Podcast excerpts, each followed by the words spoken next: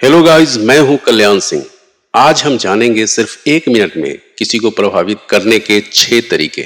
Number one लोगों से मुस्कुरा कर मिले। मुस्कुराहट आपके चेहरे पर इस तरह बिखरी हो कि ऐसा लगे जैसे आप सामने वाले व्यक्ति से मिलकर बहुत खुश हैं। नंबर टू आप बात करते समय शांत और मध्यम आवाज़ में बात करें।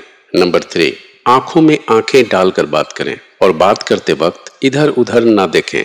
नंबर फोर आप सामने वाले की बात गौर से और दिलचस्पी लेकर सुने। सामने वाले व्यक्ति को ऐसा न लगे कि आप उन्हें इग्नोर कर रहे हैं। नंबर फाइव जब भी किसी से मिले तो साफ़ सुथरे कपड़े पहनकर मिले।